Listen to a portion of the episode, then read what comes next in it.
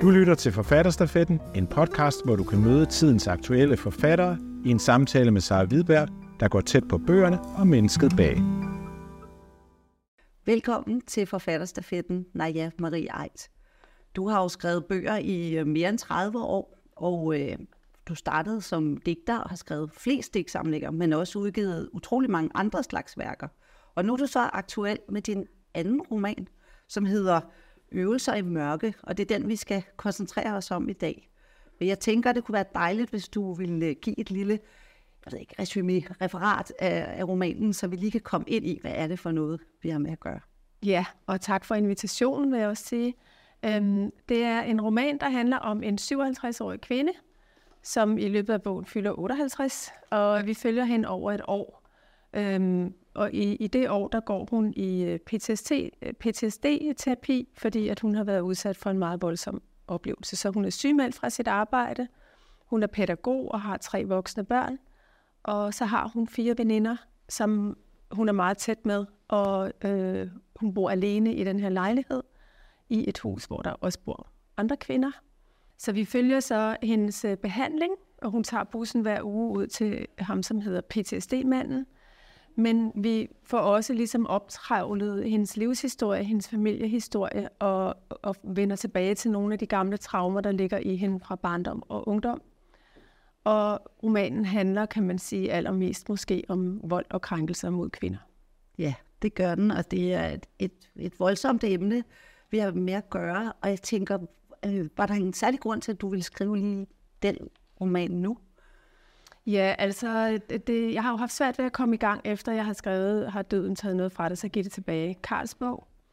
Øhm, og jeg har ligesom gået og let efter noget, som jeg synes var vigtigt nok til at skrive om, og også gået og ventet på, at jeg var i stand til at skrive igen. Og der havde jeg den her idé om, om venskab. Altså jeg ville skrive noget om den relation, som jeg synes er en utrolig smuk relation og en vigtig relation. Mm. Øhm, som netop er sådan meget ren på en eller anden måde, fordi venskabet, du skylder ikke nogen noget i et venskab andet end at være en god ven selvfølgelig, men, men der er ikke en, det er ikke en, en kærlighedsrelation, som du har til en, du er forelsket i, eller til dine børn, eller til din familie. Det er noget, du vælger selv, virkelig. Og øhm, øh, så, det, så det var ligesom min idé, at jeg tænkte noget med fællesskab, venskab, øh, hvor, hvor meget det betyder for vores liv, at vi har nogle mennesker omkring os. Og så blev det ligesom til, at jeg kom til at tænke på også mit eget liv, og hvad, hvad for nogle ting, jeg egentlig selv har oplevet. Og det var noget, jeg begyndte at tænke på allerede efter MeToo faktisk. At, øh, at der var en masse ting, der var sket, da jeg var ung, øh, både for mig selv, men også for andre kvinder, jeg kender, som vi aldrig havde talt om, og som vi ligesom bare havde fundet os i, og på en eller anden måde accepteret, at det var bare sådan, det var. Så der kom en eller anden vrede der, da jeg var i gang med at skrive om, om kvinder, så, så tænker jeg, at det, det her, det er jo faktisk en stor, stor del af at skrive om kvinder, desværre. Så det var sådan, at det opstod, kan man sige. Ja, så det startede faktisk med venskabet, og så mm. blev det i virkeligheden, fordi det er jo en, ja, det kan man jo godt sige, en roman, der virkelig får fat i alt, hvad vi kan blive udsat for. Mm. Øh, der, jeg tror nærmest ikke, der, at der er noget, der mangler i det nej, her på. Nej. Øh, og samtidig er det nemlig også meget... Øh, meget sigende, at, at veninderne har navne. De er sådan meget tydelige med deres navn, men, mm. men øh, hovedpersonen har ikke noget navn, og Nej. heller ikke øh, hendes familie. Mm. Er det sådan med vilje, at det skulle være sådan? Ja, det er det. Altså faktisk fordi, at der er sådan et ret stort persongalleri i den her bog. Og jeg synes selv nogle gange, hvis jeg læser bøger med et stort persongalleri, så kan det være svært at huske, hvem der er hvem med navne. Så er det nemmere at definere på en eller anden måde og sige, min ældste søn, eller min mor, eller min søster. Øh, og, og jeg-personen selv øh, behøver faktisk ikke have noget navn, fordi det er hende, der fortæller historien. Så, så hun er et jeg. Øh, og som på den måde jo også kunne være alle kvinder, kan man sige. Ikke? Øh, det ligger der jo også implicit i det. Ja. så det er sådan noget meget noget stilistisk med, hvordan jeg synes, at det fungerer bedst og, og bliver klarest og lettest at læse også. Ja. Men det, er, det er i hvert fald sjovt, at de er så tydelige med navn på, og de mm. bliver meget vigtige for vores hovedperson. Jo, men, men du ved, man kan heller ikke have fire veninder, og så sige veninde nummer et, veninde nummer to. Jeg er nødt til at have nogle navne til dem. Det er rigtigt. Ja. Og det står også ud med hver deres karakteristika og ja. sådan noget. Ja. De har jo også nogle ret særprægede navne, så man får en fornemmelse af, at de ikke nødvendigvis er danske. Mm. Er det, er det også noget, du har gjort sådan? Det er tilsigtet, ja. altså, og det, det er jo fordi, at jeg også i min, min første roman, der hedder Sten Saks Papir, også ligesom skrev den fra et sted, som man ikke rigtig kan definere geografisk, øh, og også havde navne fra mange forskellige sprog. Og det har jeg så videreført, og det er sådan ud fra en eller anden idé om, om inklusion, at øh, hvis den bliver oversat til andre sprog, at man så ikke nødvendigvis skal gå rundt i København eller Aarhus, men at man ligesom kan forestille sig det sted, hvor man selv er. Jamen, det fungerer rigtig fint, for man bliver jo, man finder jo ikke, altså man ved ikke, hvad de er for nogen, hvorfor de hedder sådan, og, og det vender man sig til. Er en Rose og en Nicola, Ja. som jo er et lidt specielt navn i Danmark. Ja. Øh, er du blevet mere modig og kompromilløs i, i den her bog? Altså, øhm, jeg synes jo egentlig altid, at jeg har været sådan ret kompromilløs, men jeg tror, at, at det her med at skrive sådan så målrettet om kvindeliv, øh, har krævet et særligt mod øh, fra mig, og, og som jeg først har været klar til nu. Og det har jo noget at gøre med også en bevidstgørelsesproces øh, gennem livet. Altså, jeg skrev jo Frit Flet sammen med Mette Mostrup og, og Line Knudsen, som er en bog, der handler om køn og frihed. Kaldte vi den en fælles bog om køn og frihed, men som jo også handler rigtig meget om feminisme. Så det er jo ikke noget, som sådan er nyt. Øh, men jeg tror mere de der tanker om, altså konkret, hvor, hvor anderledes det er at leve som kvinde end som mand, at det er det, som jeg har forsøgt at fokusere på her. Også for at vise mændene, hvor, hvor belastende det faktisk er, at man skal gå og være bange så ofte for at hele tiden ligesom scanne og sørge for, at der ikke sker en noget. Man bruger noget ekstra energi, ikke? Øhm, ja. Det må man sige, ja. og, og det er jo også derfor, den, den handler jo også om det, alle de der forholdsregler, og, og i virkeligheden også øh, det, man ikke kan, altså man kan ikke gøre ved det. Eller, Nej. der, der er ligesom sådan en lidt trist fornemmelse over, at det er noget, der bare er et Ja. vilkår Ja. øh, for rigtig mange kvinder. Lige præcis, og, og jo i hele verden. Øh, så, så derfor så synes jeg, at bare derfor synes jeg, det, det var vigtigt at skrive om. Men, men, men jo også for ligesom, at- at det jo bogen er jo på den måde også en form på opråb om, at, at, at man bliver altså nødt, vi bliver altså nødt til at snakke mere om det her, fordi hvad så med de små børn, der bliver født som er piger, skal de så også igennem det? Og, og skal de så også være bange, når de cykler rundt i de systemerne og så videre, allerede fra de 11-12 år gamle, og indtil de dør, altså. Øh, fordi du ved, det er jo ikke sådan, at så bare fordi man bliver gammel, at man bliver helt uinteressant. Der er jo masser af voldtægter stadigvæk mod, mod 80-årige kvinder, altså ved hjemmerøveri og sådan noget, så det er jo sådan, det er jo en livsvarig, øh, et, et livsvarigt problem, øh, vi har. Mm. Og håber du også, at, at den ikke falder i, i fælden af at blive en, en kvindelitteratur, eller kvindebog, men at den også kan ramme mændene? Ja, det håber jeg selvfølgelig, fordi at jeg er jo for eksempel vokset op med at læse mest øh, mandelitteratur, kan man sige, altså, mas- for, altså bøger skrevet af mandlige forfattere, fordi at der ikke var så mange kvindelige forfattere, da jeg var ung, øh, heller ikke i oversættelse. Så jeg er jo virkelig dannet af, af, af Dostoyevsky og Hemingway og, og alle de andre store øh, fyrtårne der, mandlige fyrtårne.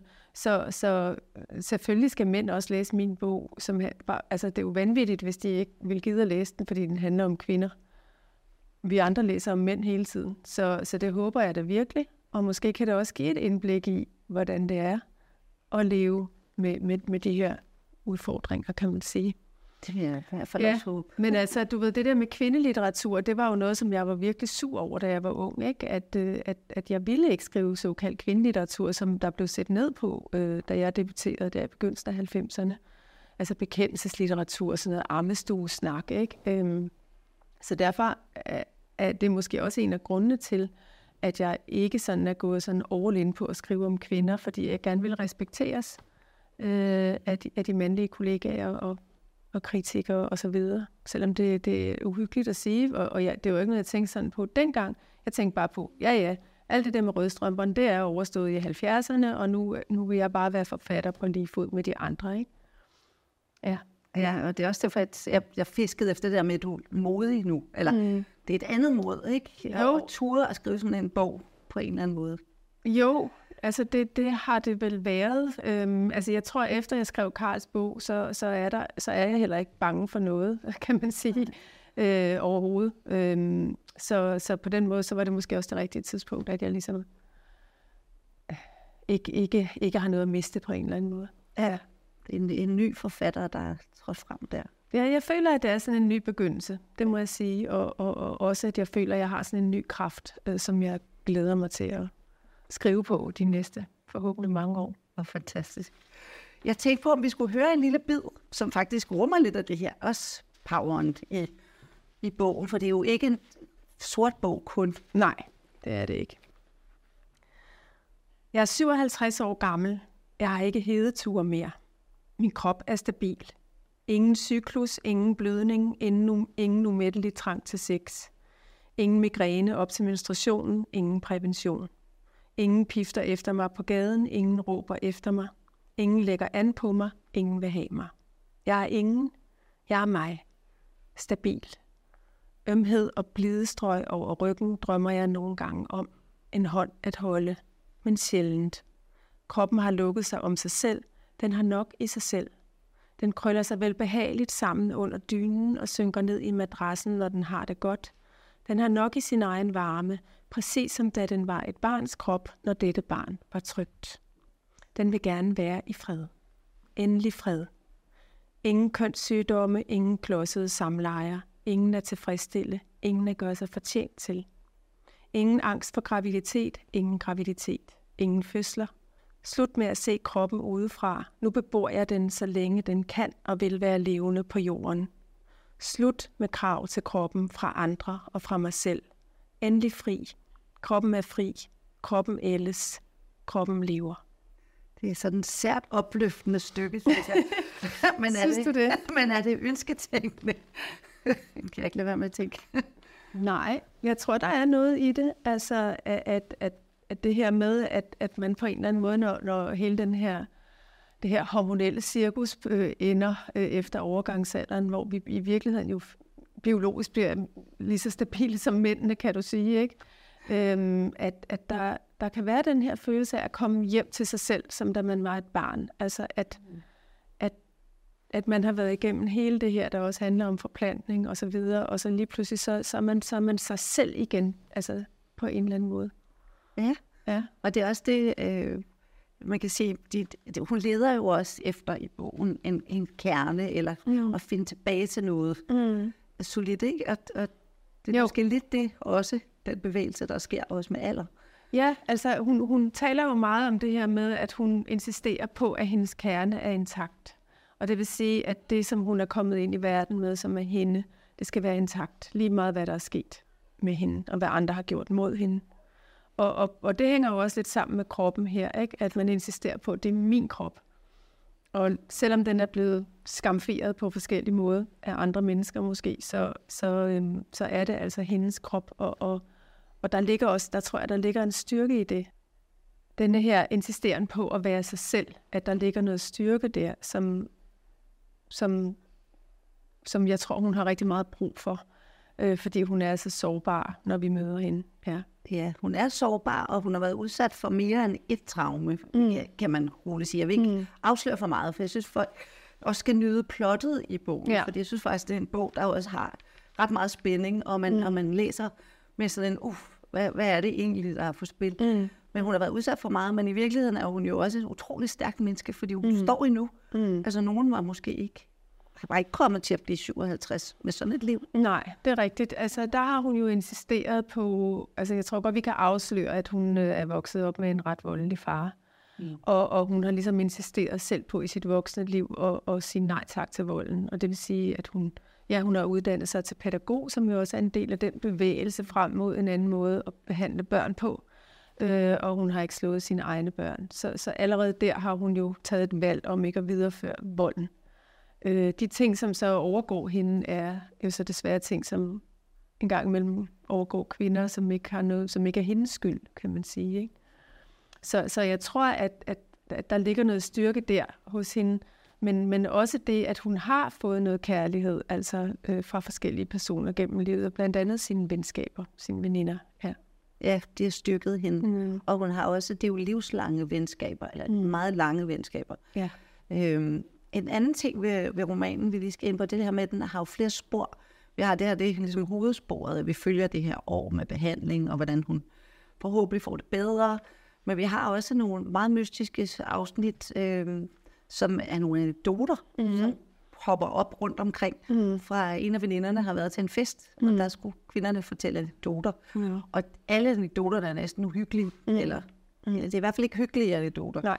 Øh, Nej. Og det, det, jamen det, om det vil jeg sige, at øh, altså det, øh, jeg tror, det sådan ligger til mig, at jeg gerne vil prøve at udfordre romansgenren lidt sådan i forhold til formen, og det er jo nok, fordi jeg kommer rigtig meget fra poesien. Så, så, så det her med at lave nogle andre spor i en, frem, en fremadskridende sådan normal handling øh, med plot og alt det her, øh, det, det er noget, jeg godt kan lide at arbejde med. Det synes jeg er sjovt og spændende. Øh, men i det her tilfælde var det også noget med at sige, hvordan kan jeg egentlig brede den her historie ud, fordi jeg har en jeg-fortæller, og det, det begrænser også øh, fortællingen, fordi jeg, vi kan kun se det fra hendes synspunkt. Så, så det her anekdotespor, hvor en af hendes veninder så fortæller de anekdoter, som blev fortalt ved den fest, øh, som var det, som øh, hovedpersonen til festen ønskede sig i gave til sin fest, øh, at de skulle komme med deres historier. Det blev en mulighed for mig for at fortælle alle mulige historier øh, fra, fra kvinder i alle mulige aldre. Og det handler rigtig meget om, om, om krænkelser og vold mod kvinder på mange, mange forskellige måder. Så det blev sådan en måde, hvor jeg kunne udvide, udvide fortællingen. På samme måde så har jeg også øh, nogle, noget, der bryder med fortællingen, som er, at i den ejendom, hun bor i, sammen med alle de andre kvinder der, som har mange forskellige aldre, øh, altså i lejligheder oven på hinanden, at de også får lov til at fortælle deres, om deres liv.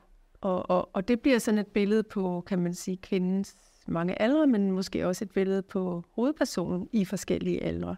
Så der bliver sådan noget lidt syret der. Man kan både tage det meget bogstaveligt og sige, at det er dem, der bor der, fordi det er det også. Men samtidig så er der også noget sådan lidt, lidt måske drømmende over, at, at det måske er hende. Ja, i også. forskellige aldre. Ja. ja, for der bor en, en yngre mor med små børn. Det har hun jo været. Ja, nemlig. Og en ældre enlig kvinde. Og ja, med. ja, og nogle unge piger op på kvisten. Ja. ja, og det har en helt anden karakter, de mm. afsnit. Men, men mm. når man kommer til dem, så lægger man mærke til, hov, der er en helt anden der er stemning, en anden her. stemning her, og en anden, en anden en, der fortæller. De er mere ja. poetiske på en eller anden ja, måde. Ja. Hvorimod anekdoterne er, er mere hårdt slående. Ja, ja. Øhm, det er om, Men det er jo også igen det her med at sige, at den her bog, den handler om alle kvinder øh, på forskellige måder, og det bruger jeg blandt andet de her spor til at få den til at gøre. Ja. Det er næsten som sådan et græsk kor af lidelses... Øh, altså, så mange kvinder, der får stemme, ikke? Mm. som kommer mm. frem der. Jeg kunne ikke lade være med at tænke med de der anekdoter. Altså. Jamen, det er rigtigt, men samtidig så er det jo også det der med, at, at når du fortæller din historie, så ligger der også en, en, en befrielse i det, når vi deler vores historie. Og, og der er en af anekdoterne, der handler om en ung pige, som føler, hun får frataget sin historie, som hun skriver i et stilehæfte, og at det næsten er værre end at blive drillet og mobbet. Altså at at det der med, at man ikke får lov at have sin historie, ikke får lov at fortælle sin historie. Ja. Øh, at det, det, det er en skrækkelig ting, fordi at, at, at det er jo det, vi gør hele tiden, den her udveksling, som, som er en del af den menneskelige kommunikation, og som jo kan være helende. Ja, og det er jo også det, altså, venindegrupper kan bruges til. Ikke? Det er præcis. At man kan ventilere mm. de der historier, så er der som regel en, der sikkert har oplevet mm. noget lignende ja. et sted i flokken. Ja, nemlig, og det er jo tit sådan, at når kvinder mødes, så begynder kvinder bare at tale, og det selvom man er fremmed over for hinanden, så lige pludselig har man fået den andens livshistorie i løbet af 20 minutter. Ikke? Mm. At der ligger jo sådan et eller andet der med at dele, øhm, som jeg nogle gange har undret mig over, for eksempel, jeg har selv nogle sønner, og at det der med, jamen, hvad snakkede I så om? Mm, vi så en film. altså at, eller, eller snakkede du med ham om, at han har haft det rigtig dårligt her? For, nej, det, det er det bedste ikke at tale om det, ikke? Hvor, hvor at jeg virkelig kunne ønske os for, for, for, for flere mænd, at, at de havde nogle mere åbne samtaler i deres venskaber, og ligesom måske blottede sig mere op, og, og dermed også fik en, et, en, en tættere relation og, og en, en anden følelse af tryghed i, i venskabsrelationer.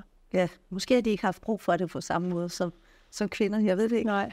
Det er lidt pudsigt, ikke? Ja, ja, men det kan også være noget, der bare ligger i den der, hvad skal man sige, sådan traditionelle kønsopfattelse, ikke? At kvinder er nogen, der står og snakker ude i køkkenet, og mændene, de, de går på jagt, eller går på arbejde, eller øh, skal, skal, være, skal være stærke, skal være store, skal være i en magtposition.